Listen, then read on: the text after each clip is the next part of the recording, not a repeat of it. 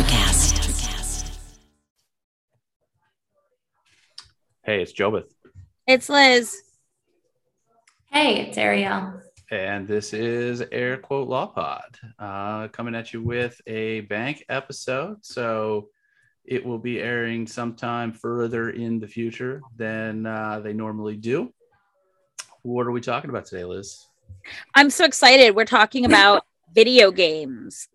So, as is per usual with a bank episode, it's not topical to, you know, anything going on in the world, but it's something that we wanted to do. Well, Jobeth suggested this category. Jobeth wanted to talk about it. I was on board.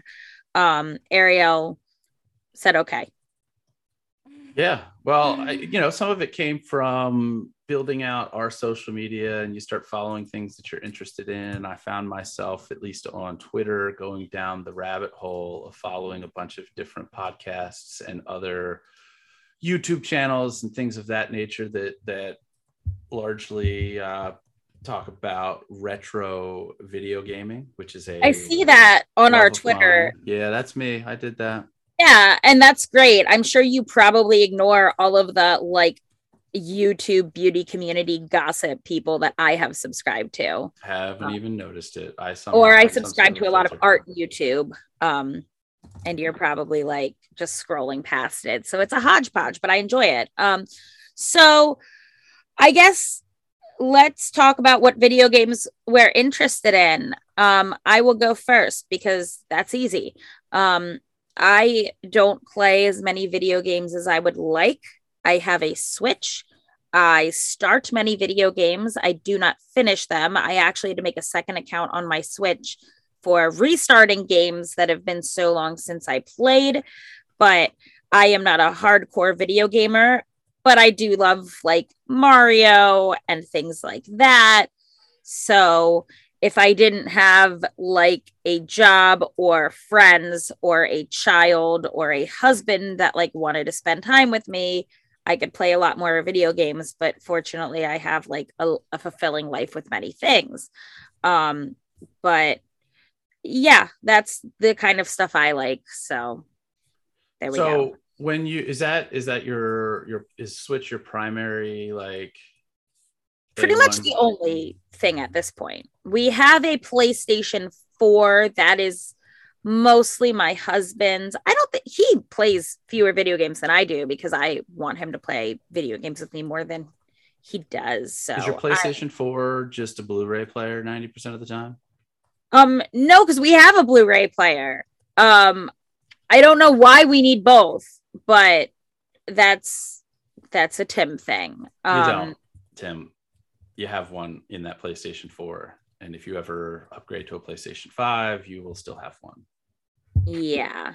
So, and he he barely ever played. He really wanted the PlayStation 4, but I mean, I play video games like maybe twice a month. Um like I said, I I kind of wish it was more, but I kind of don't because I'd rather hang out with people and, you know, do those things. I go in spurts with when it comes to hopping on to video games. Sometimes that has to do with what I've got going on in my life and my need to um, disappear from the real world for chunks of time and enter into some new world. So when I'm doing stuff like that, when I when I need my outlet, so to speak, um, go to games there. You mentioned restarting. I'll tell you the two games that I have played, probably logged the most hours on, and have probably Elder. restarted the most times include um, Skyrim and um, Fallout 4, which I actually Oh, I was weeks gonna guess. Zelda for you. What's that? I was gonna guess uh, Breath of the Wild for you. Um, so that's one that I mean I've played that through, and that one that was more driven by when it came out. I got it, and then I got sucked into it.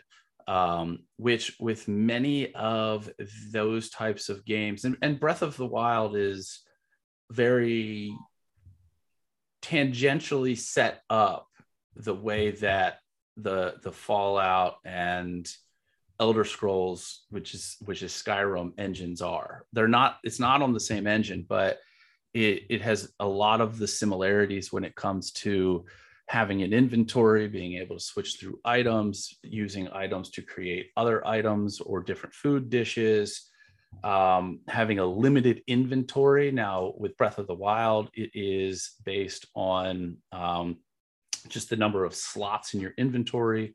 With the either Skyrim or the Fallout series, it's based on individual items having a weight to them, and you can you have a carry a specific carrying capacity. So, if you have heavier items, then you can carry less items. But then there are also items within those worlds that have absolutely no weight, like ammunition in the Fallout games weigh nothing. So I can have 500,000 shotgun shells and they weigh nothing.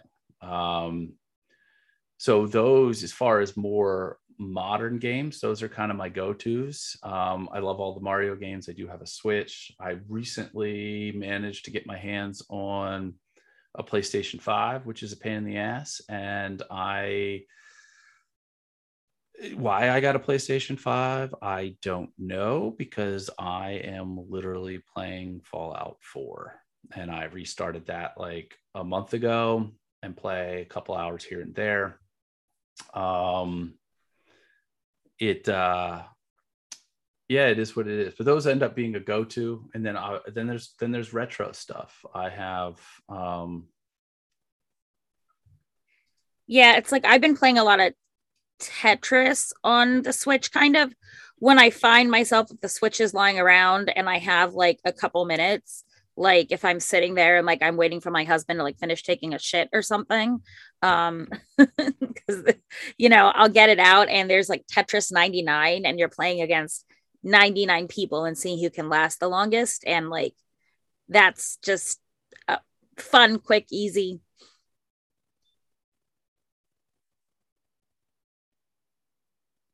Are you going to talk? I was waiting for you to finish your sentence. Oh no, that was it. Just it's oh. it's the retro game I've been playing. Um, although another thing is that when I scroll through TikTok, sometimes I'll get lives of people playing like DS video games, and that just brings back memories. It's weird because I don't follow gaming content really. There's like one or two like people like i have um, a relative who has a gaming channel so i subscribe out of support and then there's like one that does old video game trivia but i'll get like there was one channel that i kept getting in my feed. It was a live of somebody playing a mini game on the mario 64 ds uh, remake where you have to just like find the different character. It's not particularly interesting to watch, but it kept coming up on my page. And I was like, that's weird. But it also made me very nostalgic for that era.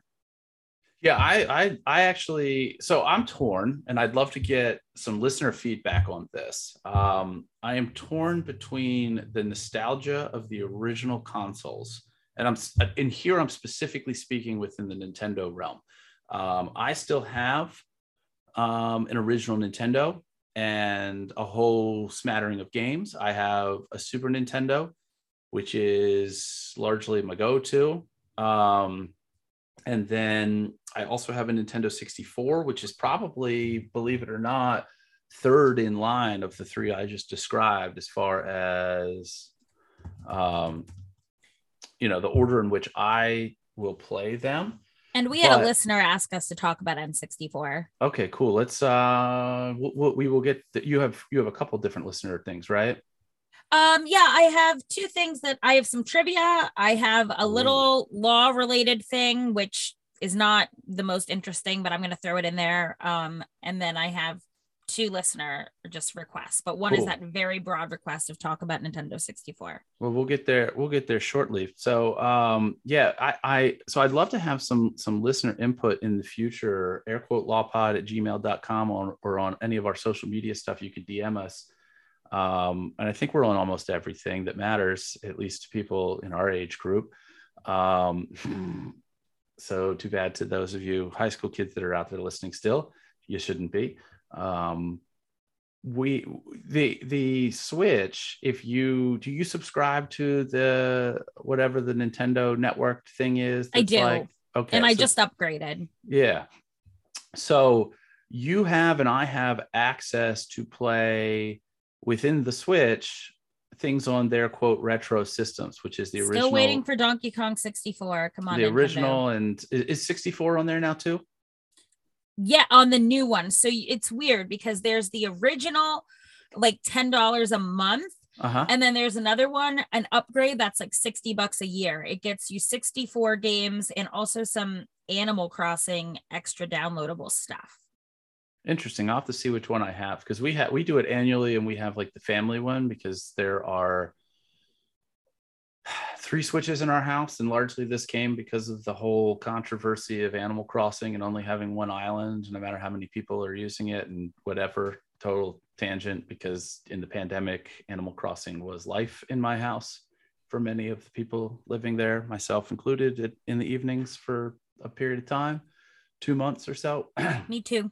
um so I, I i go back and forth with the and, and again there's there's obviously on those if you've used those apps that give you access to the retro systems through the switch they've curated uh, a chunk of uh, games for you. It's a decent spread. It's a lot of the good ones are in there but i'm still kind of old school myself on that kind of stuff where if if I want to go play back Super Mario World, I'd rather go into my basement where the um, Super Nintendo is set up and pop that cartridge in and play it. Uh, Yeah, we- have that, but I think I mean it's in storage. A just because there's only so much space on our entertainment system, and B, I don't know that you can even hook that up to our living room TV because it has like the it's not an HDMI.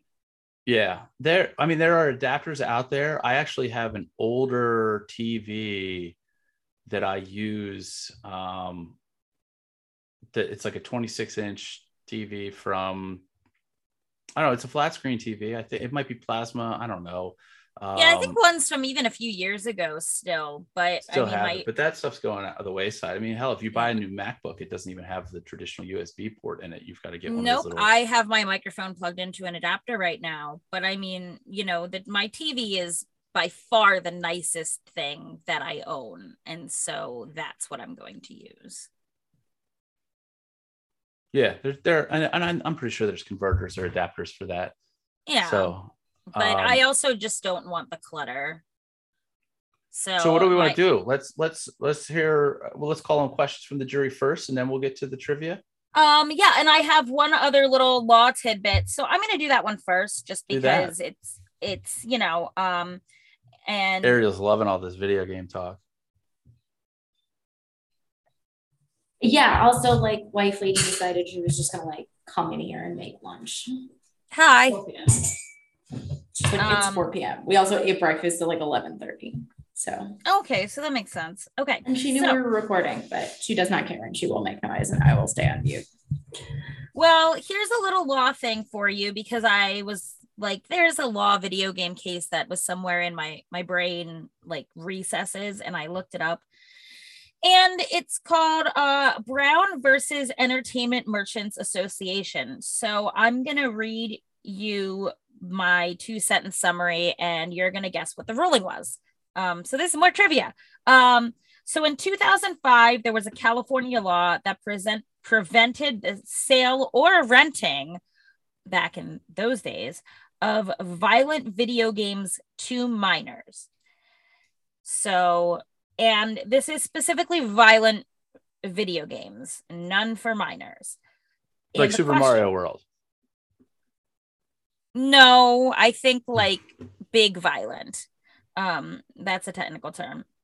But the question was Does the First Amendment bar a state from restricting the sale of violent video games to minors? What do you think they ruled? Unless you know, which that's fine too. Yeah, I know that they, They have didn't care. now put some sort of rating system on video games, and You're I both bel- correct. What? You're both correct. Ariel said they didn't care, and that is true. Um, Justice Scalia. that was not my mic messing up. That was just my opinion. Um, he's dead now. he Um, is. Rest He is. That doesn't really matter. I just, you know, um, he said that games are free speech and speech about violence isn't obscene. So the that's why I said it was strictly about violence because basically he said it's not obscene speech. That is So- true. So it's fine. They can't restrict it.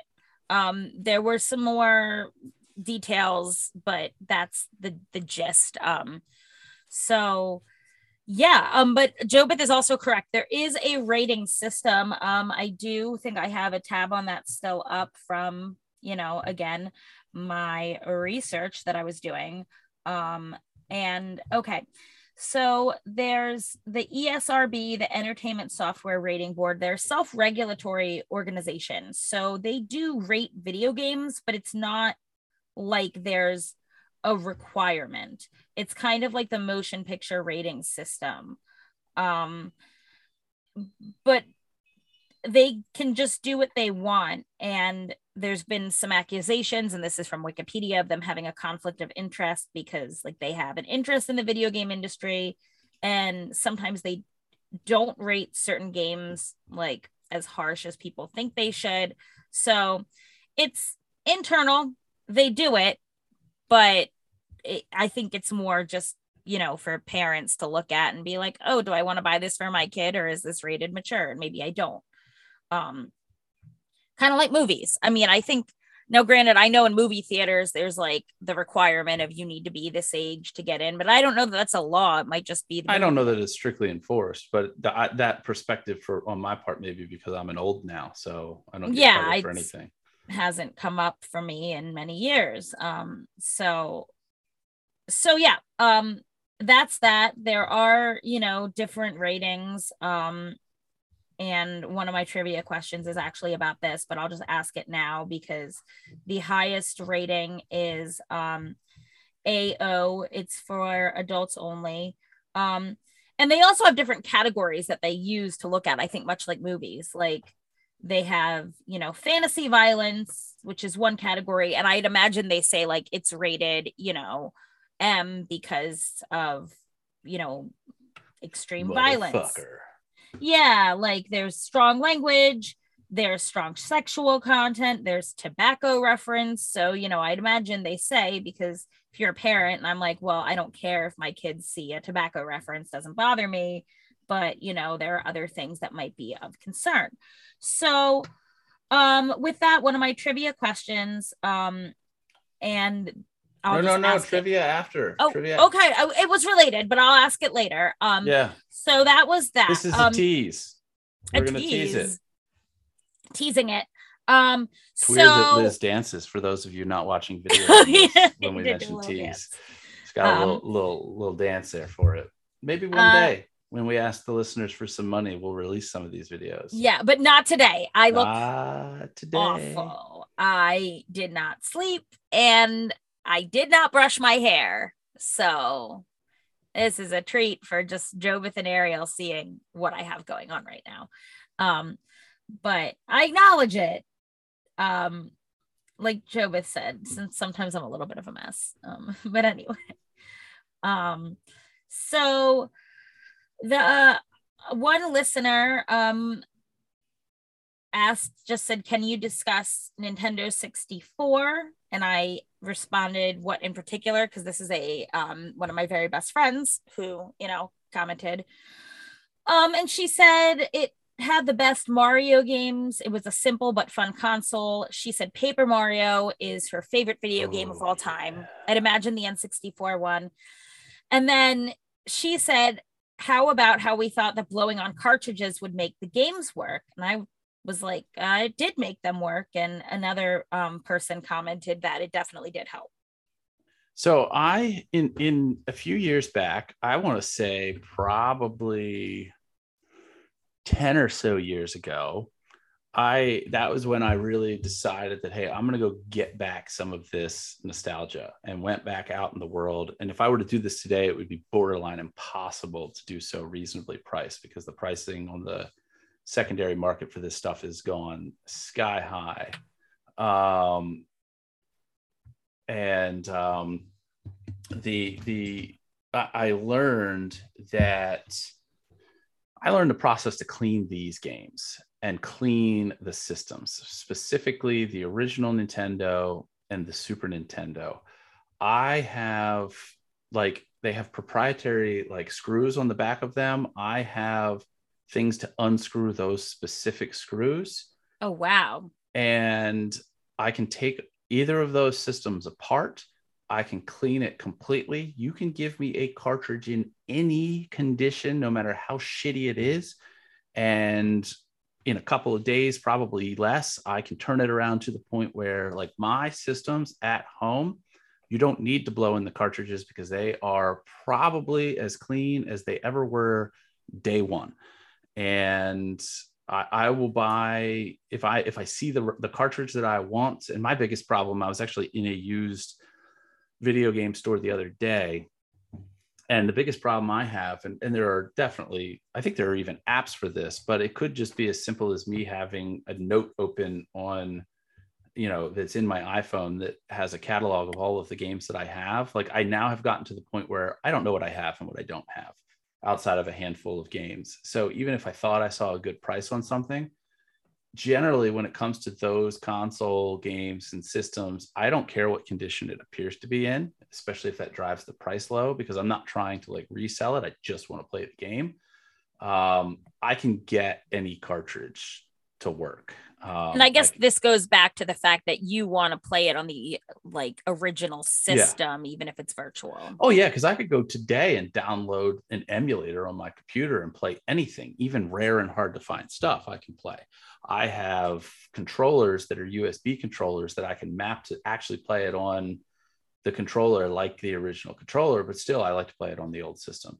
I have that for um DDR mats. I have a couple USB DDR mats that I have like an emulator where you can play that and sometimes that's my exercise.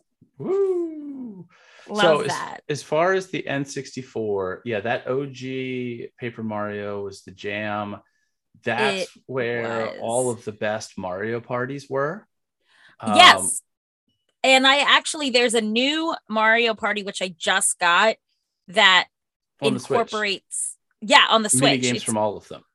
I think it's mostly focused on the n64 era because they are the best. Mario party 8 was the worst because you all had to ride around together in a little car. I think that was for the wii u. It was awful but i had mario party 2 i my friends had mario party 1 and this new game um i just downloaded it while i was on vacation to play and I mean, Mario Party is one there that you don't want to play by yourself. You have to play with other people. Yeah. It's just no fun. Oh, in college it was a drinking game for us. Oh yeah. Um, it was last week too. Um, oh my god, it was so much fun because it was a drinking game, and by the time we got near the end of the game, when it really mattered, when somebody would fuck up and they'd be uh, on the star froze. space oh, and no. accidentally not buy the oh, star. No. I think we're having some tech difficulties. Joe, it's, it's not good. Somebody's no, frozen. especially because this is getting to be a really good episode and he is just frozen.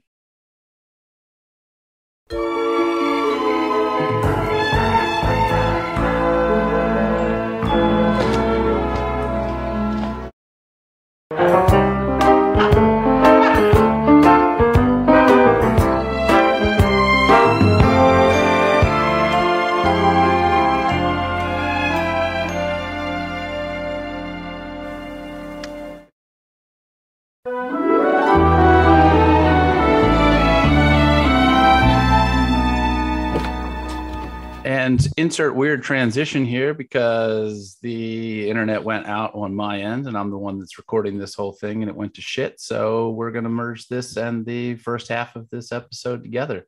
And we are back. Not that other than this awkwardness, anybody listening would notice. Yeah. Um, so, so, yeah, we here we talking, are. We were talking about what Mario N64 and Party. Mario Party because we were asked to talk about Nintendo 64 um, and we were talking about Mario Party and Paper Mario because my friend said that was her like favorite game. Yeah. And so I, I think where I was, we were talking about. I was talking about when when I got cut out that Mario Party for us, at least the early ones, the N64 ones, were a drinking game, and it was like the biggest gas to us anytime somebody would be drunk and accidentally not buy the star because you've got oh that's that real drunk. You gotta buy the star. Yeah like it would happen a handful of times and like everybody would like be waiting for it to happen and just every so often it would happen. Somebody would flub up hit the thing say no i don't want to buy this star and it was just a hoot. Oh, I've never been that that drunk and not bought the star. When I was um on vacation, we did play it as a drinking game, but someone, not me, someone was really too intoxicated to participate properly and it was frustrating because I wanted to participate properly because I was so excited to have this game. But um yeah. Um I love it. I'm so glad that they kind of brought it back to the original format. Um, and my friend liked Paper Mario a lot, which I think the original is good. I have the newest one for Switch. It is, I don't like the battle system. It involves some sort of, it involves spatial reasoning, which is not my forte. My and, my son loves it. I think that he has played through that the Switch version of it twice and beat it both time, Yeah, twice through. Yeah, it just requires, and I love the concept. It's very visually appealing because it's like origami based and you have little confetti, but the battle system is just it's not appealing to me. It's not fun because basically you have to think about how many moves you need to move these these guys and rotate them in a circle. And spatial reasoning is not my strong point. Um, some some of those are better than others. What i will say with respect to the battles is that like your normal battles when you run into like goombas or whatever other little normal creatures so not the bosses that are that are lurking around those aren't so bad but you know, and they start off super easy, but then they ramp it up. Like the learning curve is pretty steep. Like if you don't figure that out within the first like two or three battles, then it gets real. But if you figured it out, those are not so bad. But the bosses end up being a little wonky from time to time. I don't know if you have you gotten all the way through it. No, no, no, no. Any any of how, how far have you gotten? I don't know because it's been a while. The one thing that I've noticed um, is that with the older games, and I will use specifically Mario Kart as the example, I am so much like leaps and bounds better than my son, who is 10, 10 and a half or so at the original Super Nintendo Mario Kart. Like there are levels where he can't stay on the roadway. Flip the script to the newer ones, and he whips my ass like a rented mule. Like it just, for whatever reason, they I, are they evolving the technology to what people are capable. The old of? one's probably ingrained in you. It is. There, some of those maps, I might be able to, and I'm and I'm specifically thinking about Bowser levels, like Bowser's Castle. That was always my favorite, Bowser's Castle. And the um one of the ghost houses, I might be able to do a lap in either of those blindfolded. And I don't mean magician blindfolded, I mean legit blindfolded. Um, That's I might impressive. be able to, to do a map, a, a, lap of either of those maps blindfolded. Um, but yeah, I love that shit. It just it's the thing with the console and playing it on the console is like that original controller the one that you're used to like you said having it ingrained in you yeah. is, is a big deal. And What's, i feel like it's not even a great controller design. It just is what it is from that era of our lives. My so what's what for so so the question is is about and we've talked about some of the specifics here with respect to the n64 what's what is your absolute favorite N64 game? Do oh, easy, one? easy, easy. Mario 64, hands down. That is probably the one that I spent the most time logging hours into for sure. Um, I will tell you that I I played all of the Zelda games, and I'm a big Zelda guy, but my go-to is still Link to the Past. So that's uh like I will play Link to the Past over any of the N64 games. Fight me now. Um, and and in preparation for this episode, I was thinking about why I like Mario 64 so much. And uh, I mean, it's a great game objectively. I actually think I was preparing for a like a 90s trivia back when I hosted trivia and I asked a question about basically it was the first video game that I think used the camera angle in the way that it did, where it followed behind you, but you could change the angles. But yeah. One of the things that I like about it that I probably could not articulate until now is it has a very liminal space aspect to it. And I really enjoy just like the aesthetic of liminal spaces. They're quite appealing to me. Ariel's giving me a look. Define the word. Oh, okay. So it's basically when you have a space that's kind of in transition. If you think of like, you see those pictures of like old abandoned malls where they have stuff that was once a thing, you can tell what it was, and now it is no more. It's kind of a space with nothing there. And it's empty and a little bit creepy. And I enjoy that because I don't like scary. I don't like jump scares. But as far as like weird things, I enjoy that kind of aesthetic. And in Mario 64, you are wandering around this castle totally alone. There's some toads that are kind of stationary, but you don't really know what to expect until you jump into a world. And each time it's a surprise. And and, and you do that there, there, for those if anybody's actually still listening to this episode and has not played this game i don't i don't know that that there's a crossover in that venn diagram. Um, but uh, other than ariel perhaps. Um, the the worlds that you go into and this is like the first true open world concept in a mario game because you could make choices in the Nintendo 64 Super Mario World, but it was still very linear. You either went left and right, or sometimes you would get to a fork in the road where it would go three different ways, depending on how you beat a level. But for the most part, there was a track that you were still staying on. Here, to get into a world, you jump through a painting that is it's a 3D platformer on the wall. And the, the cool thing about it, what I liked about it a lot, and, and it dovetails into my obsession with games like um, Oblivion, Skyrim, Fallout is that you can kind of go wherever you want whenever you want. Like in the very beginning, you've got to start in that first world and get a star there because I think it's the only one that's open. But once yeah, you start the getting only one that's a couple open. of stars, you then have multiple doors that are open, different worlds. You don't have to play it linear you can get two or three stars in that first world and then go and jump around and you don't even yeah you get one star and you go to my favorite world the thwomp world and then once you're there you get three stars and i think it opens up the snow world and the aquatic world. I hate the aquatic world. I hate all the swimming levels. But you do um, love picking up that baby penguin and booting it off of the map right? Oh who doesn't? Yeah.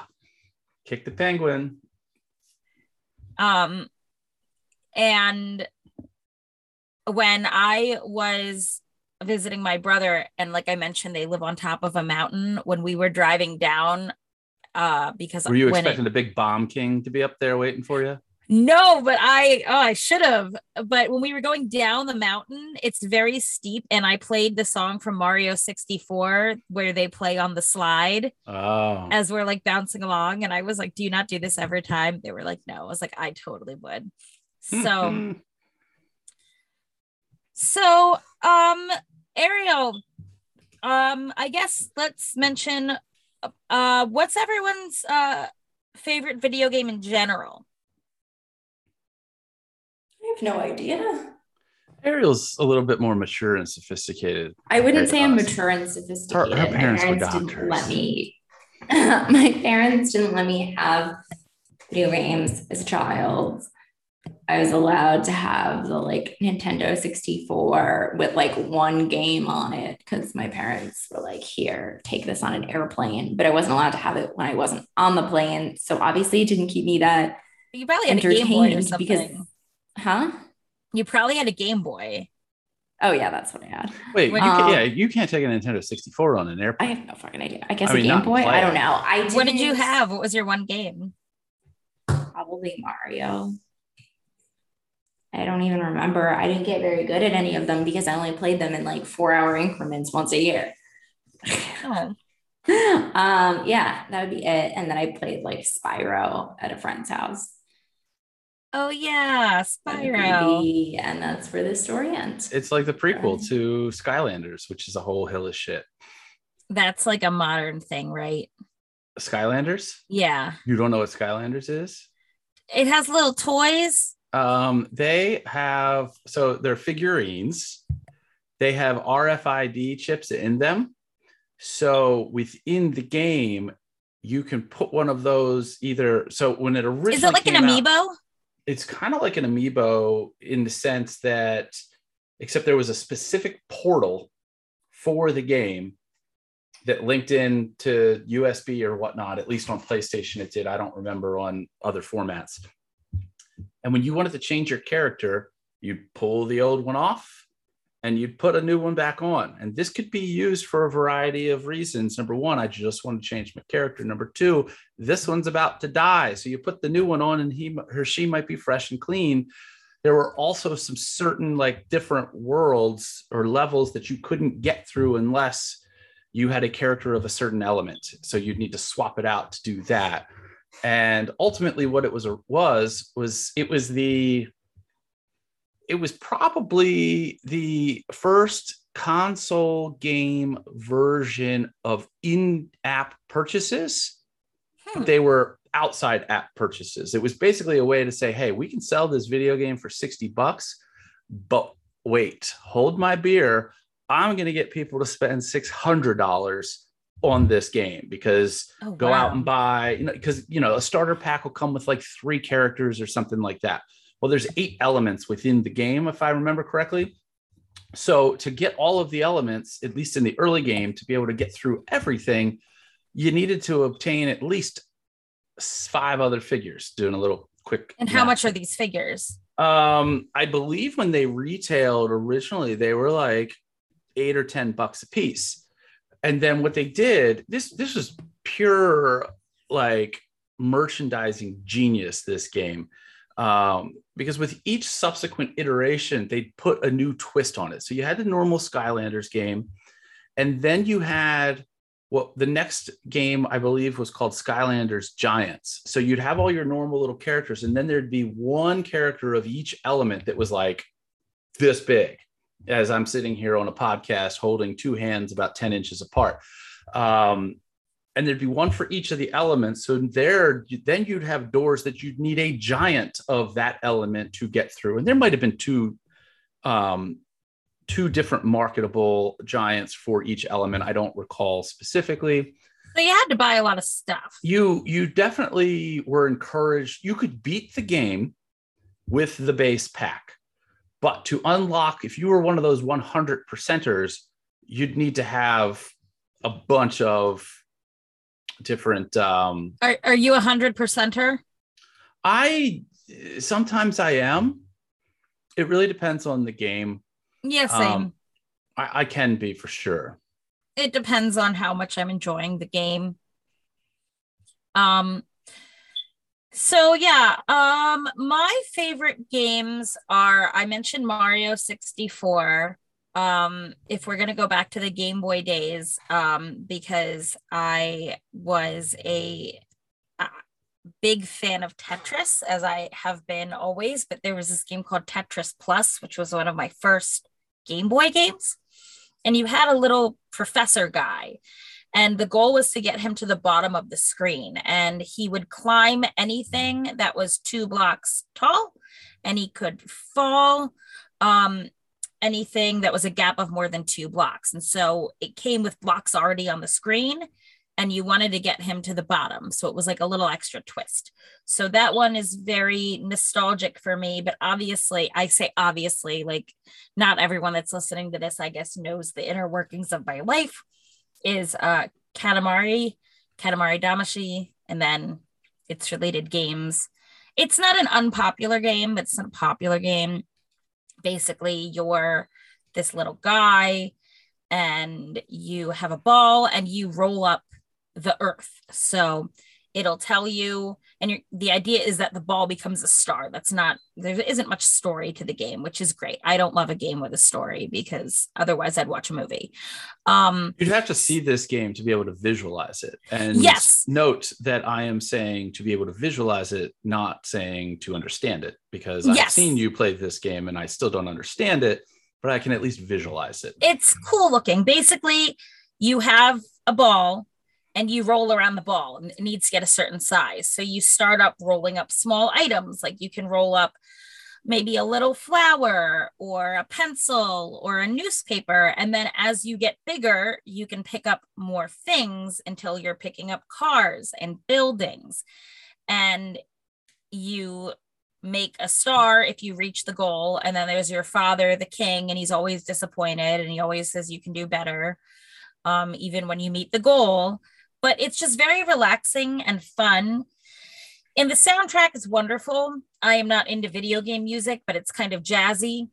So uh, before my husband and I were married, it started out as a joke and it became real. We do have matching tattoos from this game. Um, and uh, it's the little guy with the ball. It says, Let's roll up to be a single star in the sky, because that's one of the lyrics. Um, that same song was the first dance at our wedding. Um, oh, our I don't know that I should share this on the podcast, but I don't really care. Um, Katamari is our daughter's middle name. Um, so it's very, very important to us because that's like when we were first hanging out, we played it a lot. And I think it was one of the first things that we bonded over. So I don't know. It's just been very special in our in our lives. So I mean, that has to be my favorite because you know, my my daughter's gonna have an interesting life because that's her name. But you know what? Good for her. Yeah. W- without the context, it's a fun sounding middle name. Yeah. Like even take it out of the context because you know that 90% of the people, maybe more that she runs into, are going to have no clue what that is or what it means. So you just have the name in and of itself on an island. So speaking of it on, a, on an island, you are on a deserted island. You have power. You have a TV there. You will be stuck with one video game system and one or two games from that particular system. What do you have there? Go for the rest of eternity. For the rest of eternity. So I would I have one or two games. I think And again, they have to come from that one system. originally, or I You can get one port them. system, two games. Okay, well, I could pick the Switch because then they No internet. Cat- no, no internet. Oh, Just so I what need- was originally, yeah, we'll go with original to that system. Oh, now, if it's a game like Skyrim that those motherfuckers have put out on every goddamn format and, and repurchased it, and yes, I've probably bought that game six times, yeah, um, that could count. because I was gonna say, I if I had a Switch, they remade Katamari for that, even though it was originally a PlayStation But game. but did also- they? Did, so let me ask you this: Could you go into a store or hop Yes, on Amazon or whatnot and purchase the cartridge for it? Yes, Then yes, that I would. I would pick the Switch because I can have that, and I can have the Mario 3D All Stars pack, which has Galaxy, Sunshine, and 64. Okay, good choice. Good choice. And th- and those count because they at least manufacture. Uh, like I, I- what I'm trying to step out of is those emulators that are within the games. Yes, so I have both of those in physical copies. Gotcha. Because yeah, because my go-to if if I am limited that much would be the Nintendo six or no the Super Nintendo, and my two games of choice would probably be Legend of Zelda: Link to the Past and Secret of Evermore. I don't know Secret of Evermore at all. You, you are missing out. Maybe it's on the virtual console. And Ariel, would you be there with your Game Boy? She doesn't have much yeah, choice. I'm good. Once I figured out how to play Tetris on a piece of paper. Weird, weird. Do we have more um more questions from the jury or we um we do we do. Um before my trivia you don't want to hear about my paper tetris because it's super interesting. So about that question from the jury. Okay, fine. Um it's not a question but it was a um y- you know i put out the call and someone yeah, yeah. said you should discuss this. Um guess who it's from your husband again. It is. It's which one? Um yeah it's from it's from husband. Okay. Uh, so he wanted me to discuss the hot coffee controversy in grand theft auto. I did not know this existed. I um, did not know this existed. he does enjoy grand theft auto. So this is from san andreas. And basically the they put out the game and people went in to the source code and saw some words that were kind of explicit. And they waited until it was out on Windows to explore this more, I guess, because they knew that that was going to happen and it was easier to get in the source code. Basically, there was a mini game on there and they decided it was too vulgar. So they hid it behind cutscenes. I don't really know how that works, but basically, you could not access it in regular play. But if you went in and did some mods or whatever, it was in the source code and it was called Hot Coffee. That's as it was referred to on the internet because I think your girlfriend asks you to come in for coffee. And then, as the protagonist, you proceed to have sex with her. And like the controller basically controls his, the protagonist's body as you do it. Um, and this, even though the game was hard to find, it, as we were talking about before with the video game ratings, it changed it to adults only. And there was a class action lawsuit um, where if you were offended and you're a US citizen, you could get $35. Weird. Even though this, this, yeah even though this was nowhere to be found in the game and then they remade the game and took it out of the source code and the rating went back to mature i believe. But i did not know about this either. But it's just crazy how quickly people go into the code of the game and look for things um i know they also did this with mario 64 and they found where luigi was supposed to be in the game because they thought that it was alluded to. I'm going on a tangent here, but that's what this podcast thought. is. Yeah, there's um a specific part in Mario 64 where there's a sign and it's hard to read, but it sounds like it says L is real and I think there's a number after it and it was found basically in the source code on I think the 25th anniversary of the game. So people for some reason really thought Luigi was in there and they were pretty excited about it.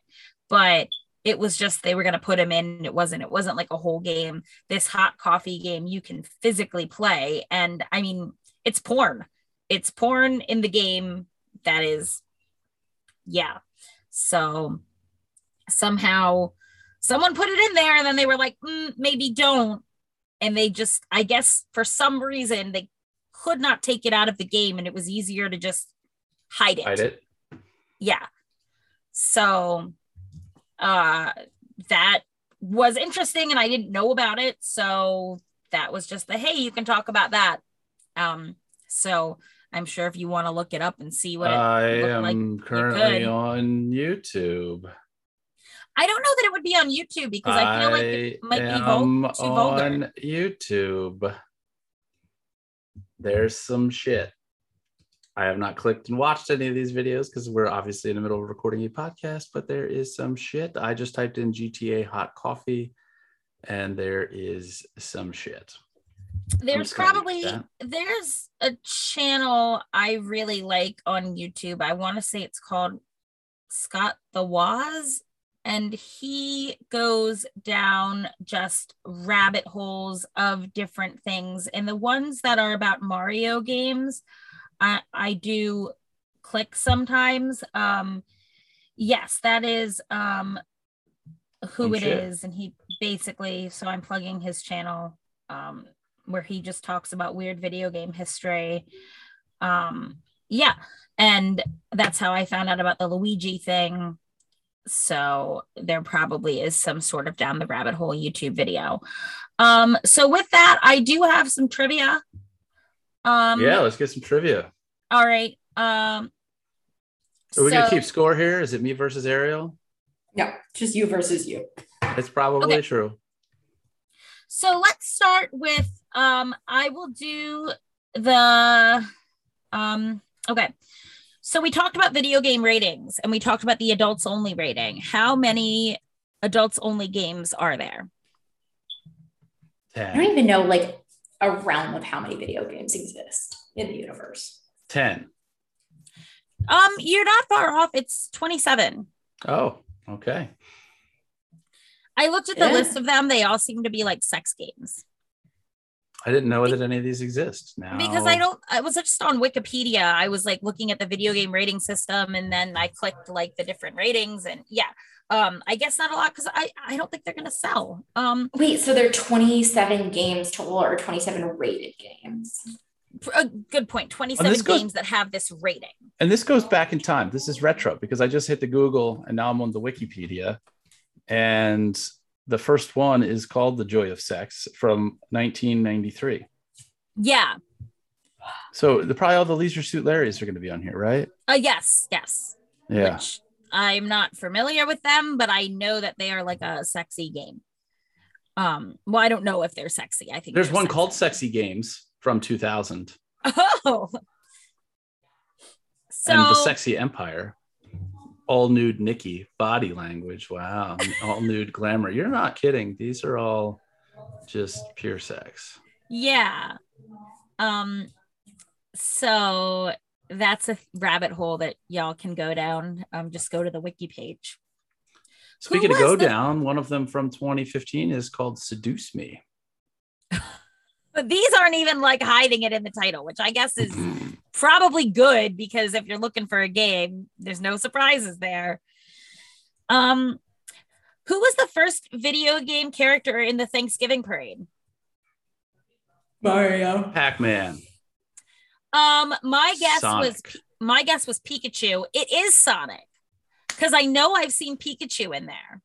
Um, but it was Sonic. So, um, I I guess he's a lovable dude. Um, okay, how many Pokemon are there? And I guess since Oh, Jobith is playing against yourself, but listeners at home, um, you know, see how close you get. So are we just talking about on the first little So when I put into Google how many Pokemon are there, a number comes up right at the top. 328. there's a 328 for 150 Ariel. no there's 151 just on in the first world or whatever that's called i can't remember what it's called I'm Correct. counting all the worlds. Um yes, yes. province the first province whatever Uh, the, the first generation. first yeah generation that's the world word i'm looking for i'm going to guess that that number is closer to the mid 600s maybe even as much as 700 Okay, um, you're All getting told. closer. It's 898. 898 Yes. is there specific relevance to that number No. I don't think so. I just Googled it because I thought that'd be a fun trivia question. Um, and by the way, if you're playing along at home, tweet at us and tell us how well you do um, on this. Now, the next one is what was Pac Man inspired by? And I believe this is a joke on an episode of 30 Rock that they reference. Or I think I knew tangentially. this.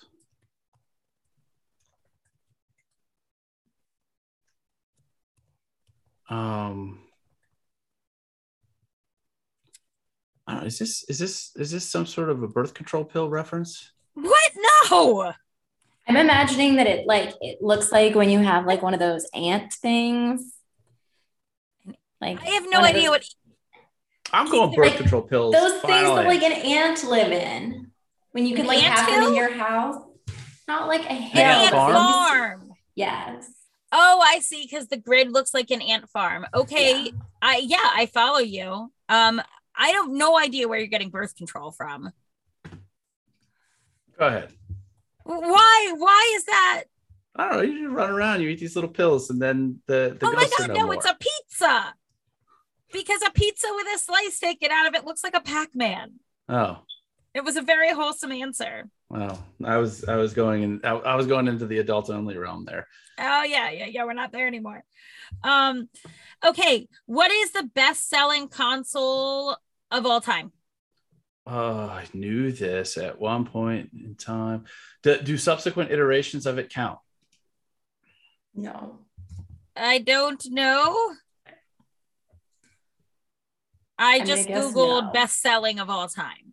I, I I want to say, and I feel like I might have known this because there have been some recent documentaries about some of the video game consoles and like the war between Sega and Nintendo and all this other stuff. I want to say it might be the PlayStation 2. Ariel. No idea. I'll tell you what it wasn't. It wasn't the Sega Dreamcast. it was indeed not the Sega Dreamcast. I mean, you are correct. It was the PlayStation 2. Um, as a side note, there's a very good documentary on Netflix. I believe it's called High Score. And it just talks about the history of video games and video game competitions. And even if you're not into video games, it's just was really cool to watch. I definitely enjoyed it. Um, so piggybacking off of that question, when was the last PlayStation 2 game released?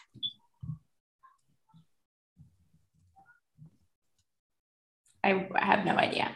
And I- um, if you'd Um, like to know, I can tell you when the PlayStation 2 came out. okay. Um, it was released in Japan um on in March 2000 it was released in the United States or in North America um also in the year 2000 so it came out in the year 2000 Um, tell me when the PlayStation 3 was launched. um okay I have in my notes um the PlayStation 3 was launched on I believe um 2006 So I'm going to go and just guess that it was re- the last PlayStation 2 game was released in 2007. and now the PlayStation that 4 actually was no sense. Why would they not? Why would they release a game late? and the PlayStation 4 was released November 2013 2004. I'm going to go with 2004. I'll put a gap in there. I'll go the other direction. To what I was So because the the PS3 was 2000 what I say 6 so you're saying 2004 yeah. um 2013 Weird. the PS4 was released in November 2013 and this was in September 2013 um it was only released in uh Spanish speaking countries but um yeah game? um it's a soccer game it was um uh pro evolution soccer 2014 Interesting. and i guess because the playstation 2 was such a lasting system that uh so like i said it wasn't it was released in spanish speaking countries but uh, yeah it just lasted and lasted so.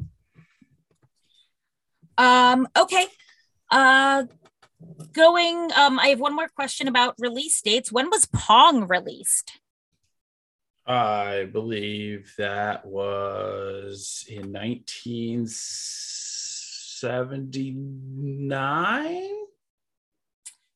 Yeah, of the right decade, it was 72. Wow.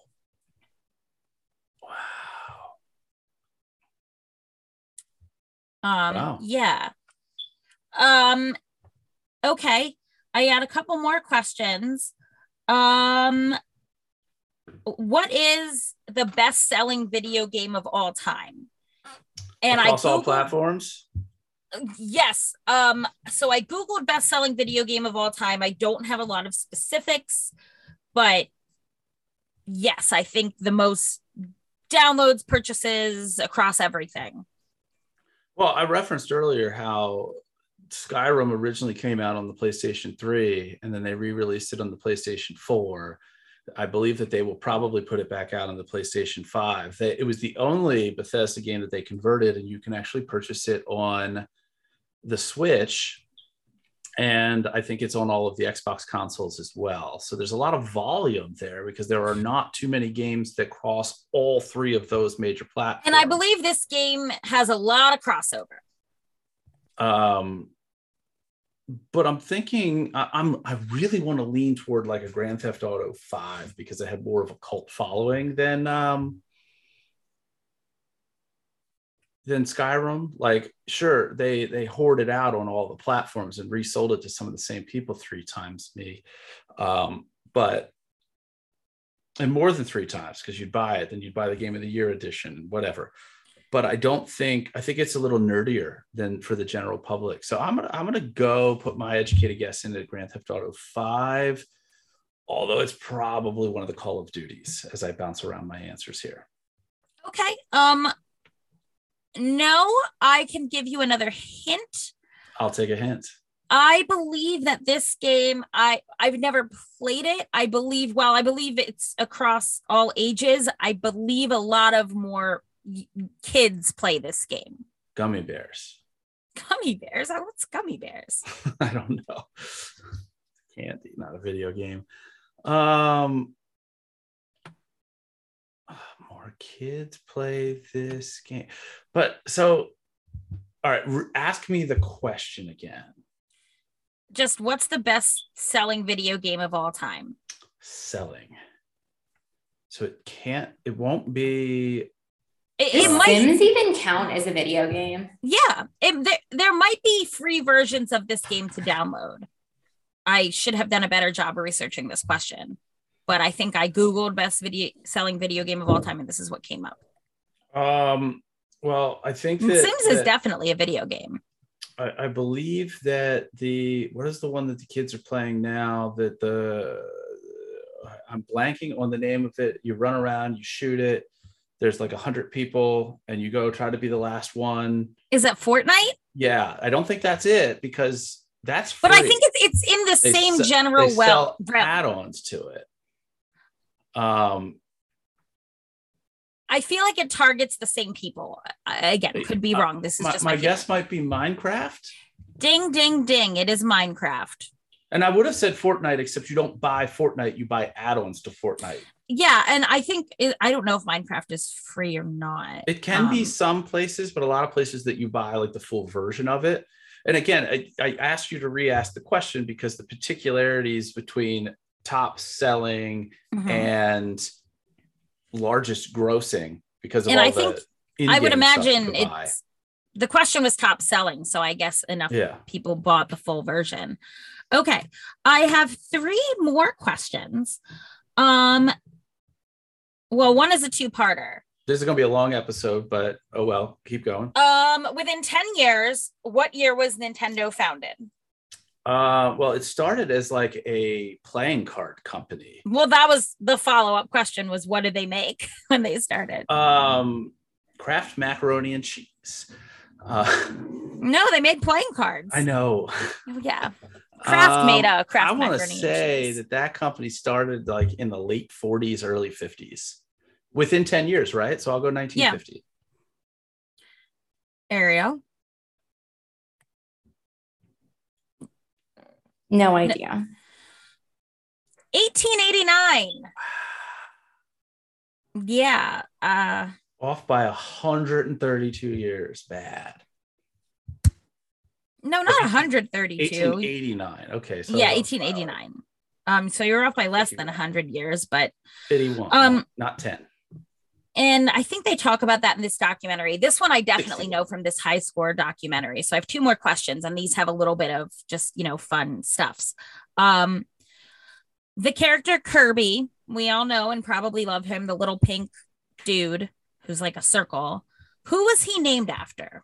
And obviously, it's someone named Kirby, but like, what did that person do? Invented a vacuum cleaner that was sold as an MLM. No, I have oh, no idea. I see what you're saying because he like sucks things up. Yeah. Um, no, you would you like to try again? No, I got nothing. Um, Okay. Um, I could give you a hint, but I'll take a um, hint. um, it's it's kind of relevant to this podcast. Well, it was named after a lawyer. We're Yes. lawyers. Yeah, I mean, he was named after John Joseph Kirby. He was an attorney and he defended Nintendo against Universal Studios. There was an issue with the character of Donkey Kong and uh they had a copyright infringement suit. And essentially, um, this guy uh, won the case because they said that um, it was about King Kong and whether Donkey Kong was a copy of King Kong. And uh, they said that uh, King Kong was in the public domain. And I guess there was a previous lawsuit that um, was argued where it was decided that he was in the public domain. And so they couldn't claim um, ownership of a scenario of basically someone being rescued from a large ape. Um, and so, because of this work, they said he saved Nintendo during its early growth. And so that's who it's named after. And I think he had like a bald head. And that's why they were like, oh, this character is someone who doesn't have hair. But yeah, so he was in this documentary. And I just thought that was really cool. Last question. What is the Tetris effect? There is a video game called the Tetris effect. Maybe it's named after this, but that's not what I'm talking about. What is the Tetris effect? Uh, people who can pack shit into a, a moving truck very well. Not really, but it kind of is related. Um, so I actually organized people. n- no, People can compartmentalize their emotions. no. um, so I know about it from the second part, but basically, it's when people devote so much time and attention to an activity.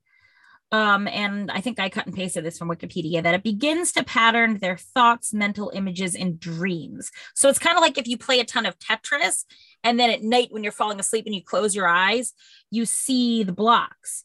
Um, or you start to see. So yeah, like if you play a lot of Tetris and then you go to pack up a car, you're going to sort of my understanding is to use that spatial reasoning and the same thing that you were doing in the game it's transferring i know like when i played a lot of ddr i would feel it with like the arrows but um yeah you're basically transferring it and it works for any game but it's or anything maybe but tetris is what it's known for so i knew about it from the second part um and there are studies um out of Oxford University researchers and the Karolinska Institute of Sweden.